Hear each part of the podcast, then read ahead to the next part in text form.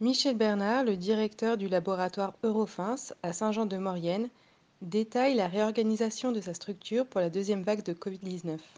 Selon les derniers chiffres des tests PCR réalisés chez lui, on voit que le pic de la seconde vague est passé. Un reportage d'Hugo Vitoz.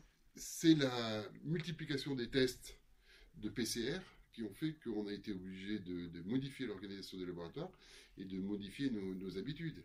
Parce que quand on fait, euh, je vous ai dit 250, mais il y a des fois où on faisait 3 fois 300 PCR par jour, euh, c'est pas comme la première vague où on en faisait 20 ou 25 euh, par jour. Ça n'a rien à voir. Quoi.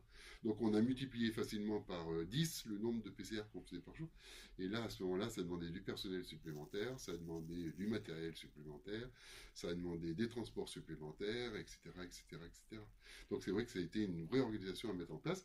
Ça a nécessité la mise en place d'une plateforme téléphonique qui n'existait pas pour la première vague parce qu'on n'en avait pas besoin, on testait peu. Euh, donc c'est vrai que ça a changé quand même les, habitudes et puis ça a donné du, boulot, euh, énormément de travail. Hein. Ah Le pic de la deuxième vague, pour vous, il est passé? Bah, Quand je regarde les statistiques, là, la semaine dernière, euh, on était à mon avis au pic. Là, petit à petit, on voit que ça, qu'il y a une légère, légère inclinaison de la plante et c'est quand même assez intéressant.